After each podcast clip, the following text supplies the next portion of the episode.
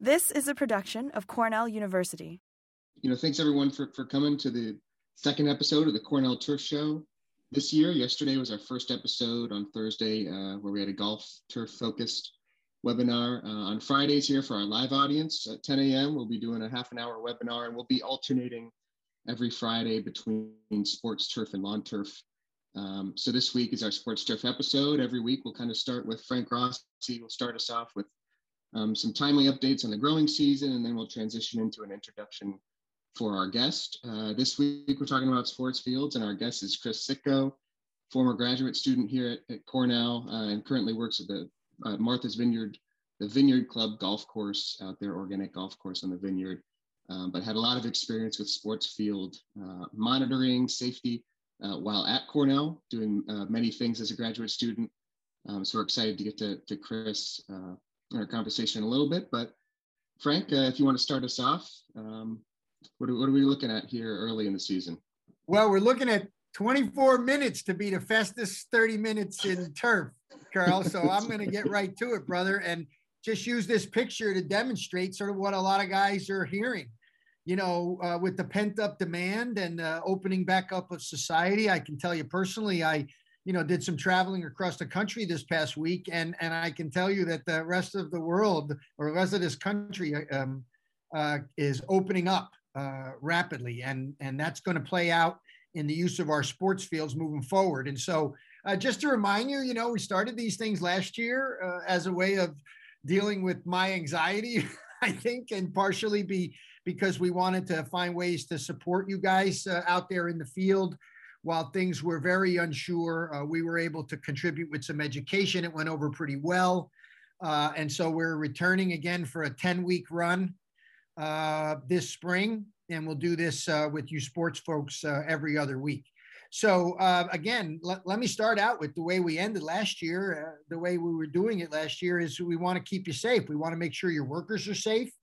and of course, there's all kinds of protocols in place that'll probably stay in place even after we're all vaccinated. You can imagine some of the cleaning and disinfecting things will probably continue. You wonder how this, you know, it came up quickly. You wonder how how it's going to go away and how we're going to return to interacting with each other. But certainly in the workplace, we're going to face some challenges there. But the bigger safety question that we're going to take up with uh, my colleague, the environmental asset and research manager out at the Vineyard Golf Club, is you know, are your athletes playing on a safe field, right? You know, is that what your field is looking like uh, coming out of the winter? That that would be bad, considering that most people didn't have their fields used much last year. A lot of the activities that uh, are used for active field use, you know, active recreation, organized sports, round ball sports, baseball, things like that, was pretty much closed uh, to a lot of people during during the during the pandemic and for a lot of the year. Uh, and if it was used, it wasn't used uh, that intensively. And so, you know, take a picture back that we had from last year, and boy, you know, you you probably if you if you took advantage last year, you should have as dense and and and a turf cover that you've ever had. If you were able to get the resources out there uh, in a timely fashion without traffic. You know, I'm wondering if people created any thatch problems because uh, obviously excessive nitrogen without uh, much wear could lead to thatch. But at the same time, you know, I'm staring down the barrel of what a lot of people are. You know, people are out there using their field. So this is the text message I got from the soccer coach yesterday, just yesterday at Cornell, and McGovern is the training grounds uh, that our Cornell soccer team plays on.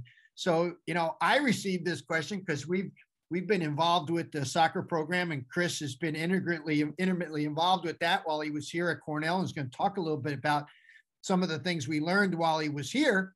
And I'll just start out, as Carl said, talking about the weather. Um, just you know, it's it was a warmer than normal winter. I don't think not everybody felt that, uh, but it certainly was uh, warmer than normal uh, throughout the northeastern United States, with very few cooler than normal periods. If you just take the, the December to February period, now snowfall was a little bit different. We had a, a good amount of snowfall in December. Uh, January was record dry, and and February again brought a fair amount of snowfall uh, across the United States as well as in the Northeast, and and a lot of it fell to the east. A lot of the snowfall fell uh, to the east uh, of the region, not so much even where we are up here. Now you look at our current soil temperatures, right? We're going to govern our ability to, to grow and put up with traffic by how much the system is functioning. Well, you know, the system is is barely functioning, if at all. I mean, you're barely creeping into the 50s at the two inch soil at the two inch depth. Now, that's not to say you can't get warmer at the surface, uh, but certainly what you might start the year out with uh, is, light surface rolling. You know, before they get out there, uh, maybe put a light roll on the fields. You, you obviously want to watch out for compaction, but there probably was some heaving and frost that occurred uh, through the through the winter time. And you know, if you're on a top dressing program, this certainly will go very well. But certainly light rolling. You know, I'm not suggesting you know you take the 10 ton vibratory street roller out there, but just a light firming of the surface uh, could be useful because you know obviously these are the kinds of conditions that we're trying to avoid occurring. If you start to use these fields under conditions at the top where they're still a little wet and even maybe frozen, uh, you can really wear out the surface, particularly as the you know the the the soil itself might be prone to compaction. Now, as we look to the current conditions, right, our normal March, you know, up until 10 years ago, our normal average March temperatures you can see are, are still fairly cool. This is average temperature. Now, that's not to say it doesn't get warmer than this and, and that you can't creep into the 50s and 60s like we just did for the last few days. But just a reminder that in general, the uh, you know the temperatures are cooler, and I think up here in upstate New York, we're we're going to be in the teens again uh, relatively quickly. Now, you know what does this mean for how grass grows? Uh, it generally means that well, you you might have a few days where the potential for growth is at 80%, right? You know, the potential for growth, not that it actually grows that much, but because of temperature, which is driving the photosynthetic apparatus, and if you're getting light to the surface, you, you have the potential to grow. Now, if you'll grow is a different story. But in the next few week, if weeks, if we start to get to our average temperatures,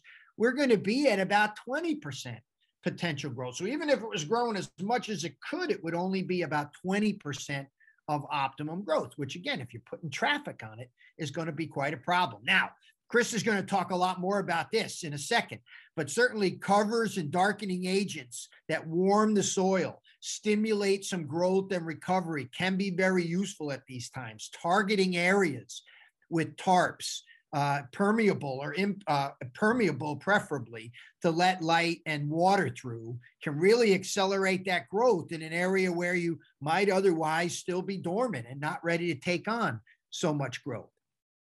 So the question to for us for the rest of the time today is: Are your athletes playing on a safe field?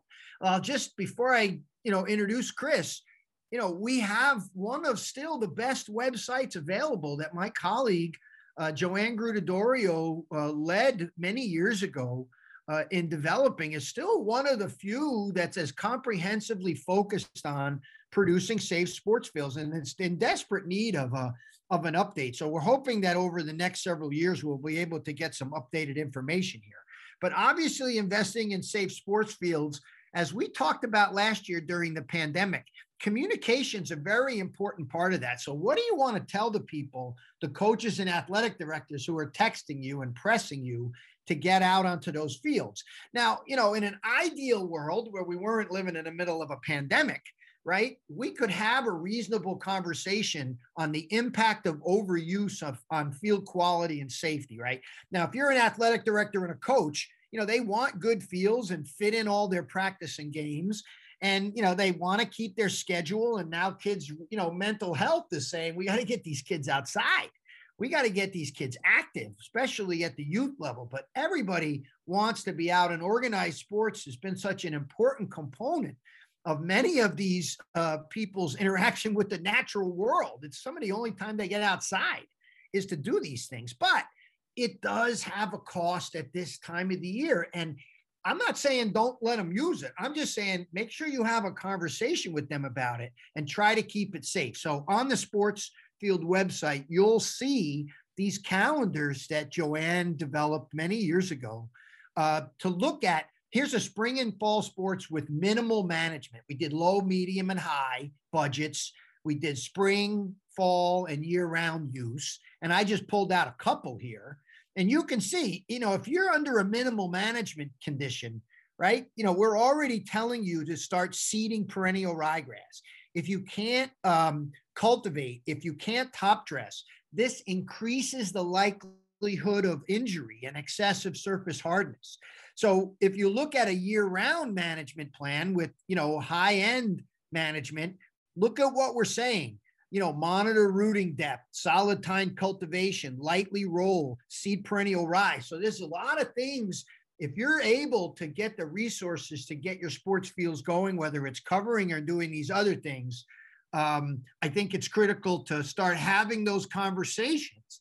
Now, uh, Chris, as I as I trans uh, transfer to you and introduce you, um, you know, you had some really hands-on experience interacting both with the natural surfaces here and the synthetic surfaces as we've carved out this partnership with Cornell Athletics. So thanks for that. Congratulations on your new gig and congratulations on your pending uh, marriage, which was just announced. Everybody, it's on the uh, you know front page of the paper now uh, in the vineyard, right? News is slow out there. Let's talk a little bit as we enter into this. When I asked the question safe, I know you've got a few slides you want to show. Why don't you start with that number two slide? When we say safe, there's actually a way we can quantify it.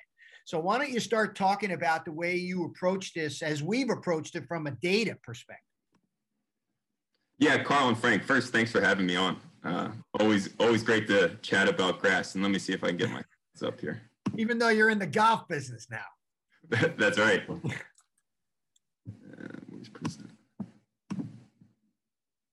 yeah, we'll jump to number two. Yeah, I think it, it's a you know it's just one aspect of everything that has become data driven uh, across the board for managing fields. You know, whether it's your fertility or you know the varieties you're stitching in, and or even calculating field use. I, I think there's a, a, lot of beneficial data that needs to be incorporated in in how we manage and how we use the fields. But the two, I mean, the two we focused on, and I think you know it's probably the two most popular, or easy, you know, I'd say maybe easiest to to you know gather is the surface hardness, which you've you've mentioned a few times already. And then, you know, so that would be the Clegg device, uh, the red device on the left. And that's essentially, you know, you're dropping a missile and it's it's measuring like how far it's penetrating that surface. So with the Clegg, you're, you're using multiple drops, and then it's the third drop uh, that you're actually using the number for. The second device is the Toma shear from Turf Tech. This is actually what we started with, but we've moved on to their shear, shear vane. But essentially what you're trying to measure is traction, you know, the shear resistance of that surface. And, you know, one aspect that I think we've talked about a lot in the past, you know, just bringing synthetic into it, natural, natural grass has the ability to divot. You know, you don't necessarily see divots on synthetic turf. You know, I'm not saying, you know, I don't want to get too far into the, the safety components right off the bat, but you know, just that surface being able to to give, but give you enough traction where you can perform to the level that you need, and that's going to vary a lot. You know, whether you're looking at elementary school level kids or you know what we did at Cornell with you know Division One athletes. So, and then lastly, you know, the, the picture in the background, you made a great point, which I didn't really think about. If you didn't have a, a you know use in the fall, I hope everybody's coming out of winter. You know, you and you know if you're buried in snow maybe hopefully you don't have too many disease issues, but hopefully we have a dense surface. And I think that's the key to, you know, safety. You know, we can t- take all the values we want, but if I think the number one thing that you have to focus on is just keeping keeping a dense turf, um, which is going to, you know, provide that that interface between the player and the soil. And you already brought up the the Cornell Turf website, but this is right off that Safe Sports Fields website. And this is, you know, we're talking about soil. So in the spring, I think most people are going to have saturated conditions. So knowing your soil type on your fields, whether they were constructed with native soil or you know maybe you had the sort of benefit of having a sand-based system, is gonna is gonna mean a lot to you know to your point. If the coach is asking, "Can I get out there?" Well, if there's puddles, I you know the quickest answer is no. But understanding why you might have puddles is another question. And you know, to your point about communication, you have to communicate with the stakeholders, often who aren't the grass growers. You know, so nobody likes to spend money and bury it in the ground, but you know, good drainage is critical to having a safe field. And then just moving on, you know, what can you do, or you know, over time, especially to you know amend that surface or you know make it playable during these you know con- you know early spring where Mother Nature isn't friendly. So top dressing, you know, sand top dressing is a popular uh, management practice, and but understand what it's doing, and you know, be sure if you are doing it and spending that money and investing in sand, make sure your your stakeholders understand.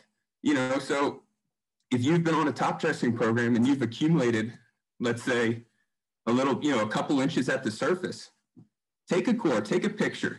You know, the field down the road might not have this, but you know, and it might not be usable. You know, so make sure you highlight these these investments you've made over time. And you already brought up the rolling frame, but I think it's a, you know, it's it's kind of a do no harm time. You know, I don't I think everybody's biting at the bit to get out there and do something. But understanding your soils, especially if you have a native clay, you got to be careful getting out there with a roller uh, to avoid too much compaction. And you had already brought up the covers. I think you're you already showed the next picture, but at Cornell, this was this was actually in the fall, so we were trying to extend our growing season versus you know start it up early. But we just focused on on the heavy use areas. So we're looking at you know the goalmouth, and I think we had maybe two more games after this. Mm-hmm. So I mean, one note with the covers, we were blessed. I mean, so Cornell has a separate game field, so we were able to, you know, get the tarp out, and we left it down for almost an entire week. So, you know, if it, if you have a field that is practice and games, and you know, it's used every day, you might have not quite have the flexibility to use, you know, these types of tools to, you know, kind of get that growth to either continue later. But a dark, yeah, but a dark top dressing will work, right? A dark top dressing will also work there.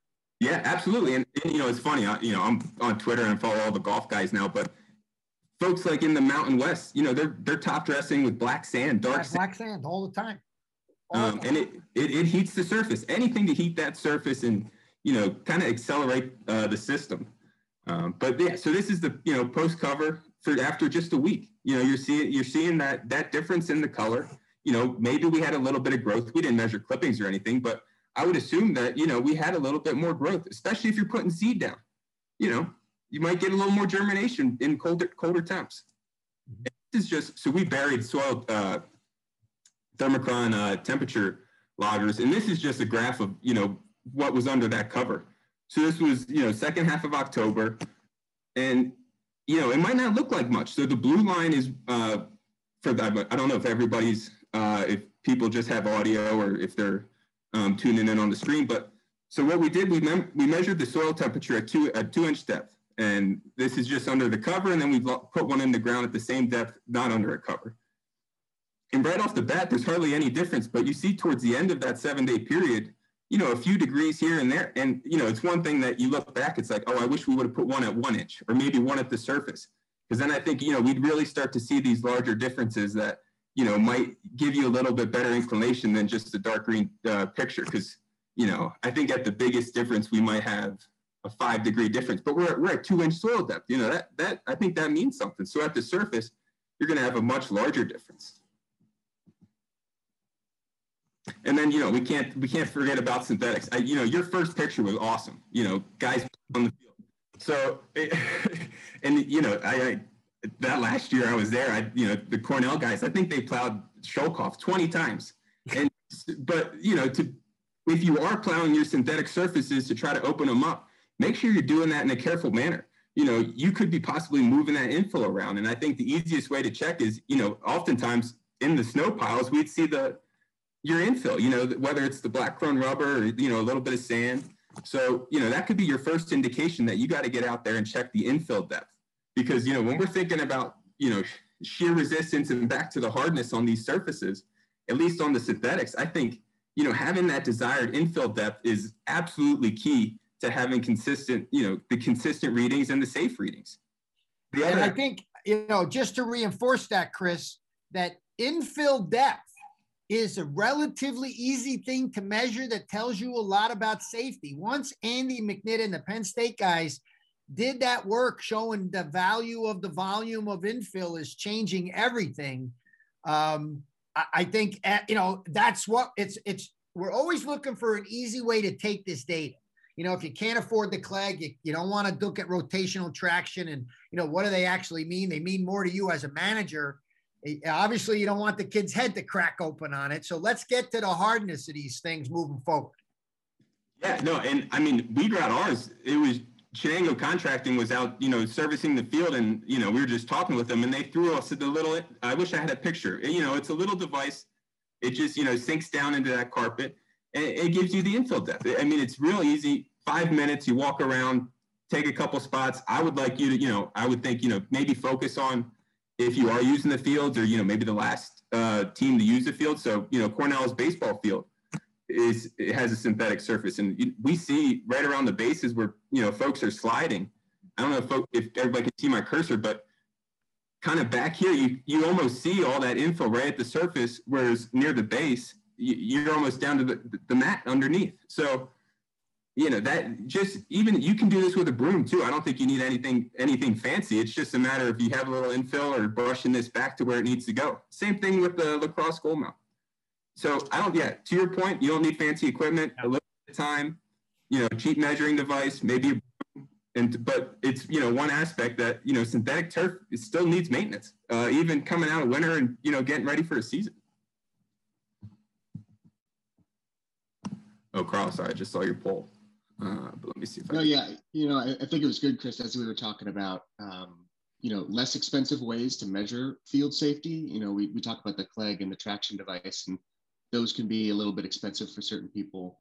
Uh, just asking people if, if, they take measures of field safety. So it looks like about two thirds do, uh, a third don't. But you know, I think that just reinforces your point. There's some easy, cheap ways you can go out and and. Uh, I'll hustle up because I know, I know, I know we're getting short on time. No, no, no. But but I want to say this because I, I think what you're doing as you wrap up here, and I'll you know tie it up at the end.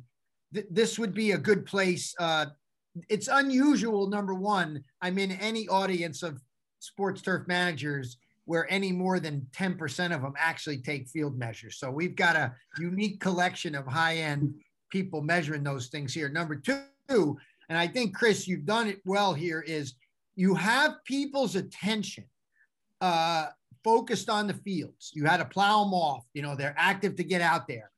The way you can talk to them about the soils, say, yeah, we got this problem now, and you see it, how about we fix it moving forward? We can go ahead and use it. We do, you know, whatever's got to be done. Maybe even you take a field and sacrifice it. But but in the future, you've got their attention. How how do you communicate it to them moving forward? So I don't. That's where I want to reinforce what you said. Now now get us through this real big safety concern. Yeah. Uh, so this is, you know, this was from 2019, and you know, it, it, was one of those things. It's like the lacrosse teams are using the field, and you know, we asked you, Frank, well, should we be testing? He's like, yeah, of course. You're like, yeah, if they're, they're using it, we're testing it. Um, so this is, you know, mid-February to mid-March, which you know, we're towards the tail end of this, but you know, this is very relevant, and it's, you know, the I think the temperatures were much colder than than you know maybe you're getting now, but so the the blue line is tracking just average daily temperature and then the precipitation is on the on the right right vertical axis. And then the bold numbers at the top are our Clegg or our surface hardness measurements. Just for reference, the NFL sets sets a threshold at 100, you know, for for that field to be you know safe and playable. So right off the bat, we get out there and we get a 152. You know, it's like holy smokes! And you know, we walk over to the asphalt around it. You know, it's like 58. It's like oh my goodness! You know, it's it's it's frozen solid. You know, and I think all of us, it's like, well, you know, the reason they're on the synthetic turf is because you can use it all year. Uh, and, you know, I don't think you need a, a necessarily a Clegg to, you know, that, that, surface was rock hard. You, you could take the whole coach's head and bang his head on it and see if it's hard enough. Uh, you know, and it's something, you know, it's one of those complaints. Everybody complains about all the infill getting in their kids' socks and shoes. And, you know, if you take your hand and just rub the surface, you can see it kind of scatter. Well, in this scenario, when it was frozen, I mean, nothing was moving. I mean, it was locked up. But then you look at two days later, we get a surge in temperature, a little bit of you know rain. That system thaws out. We're right back down to 100. You know, so the variability in in this is is pretty drastic. And then you know, even further down the month, we're back. You know, huge, you know, this is average temperature. So if we're down near 10, you know, the, you know, the low for that was, you know, probably zero. So, and again, uh, you know, maybe it had, maybe moisture plays into it. You know, if you have a little bit of precipitation and then you have a real drastic drop in temperature, you know, even, you know, even a synthetic field can freeze, you know, which is something I never considered. I don't think any of us really considered it. I always thought they were, you know, all season long. Um, so just, you know, be cautious, you know, even on a synthetic field, you know, just go out there, rub your hand. I think that would be the easiest thing if you don't have a, a way of measuring how fit, even how it feels underfoot. Bounce a ball, you know, I think there's a lot of, you know, just less, you know, fancy ways to determine this, you know, how hard that field might be. Perfect. You good? I'll just end with this slide. You know, it's been a long winter. You know, oh, uh, you know, work the kinks out. You know, uh, you know whether it's mow, you know mowing a straight line or painting a straight line. Oh God. Brings the time to work the kinks out. I just love when this happens at Cornell, where we're supposed to know what we're doing, right?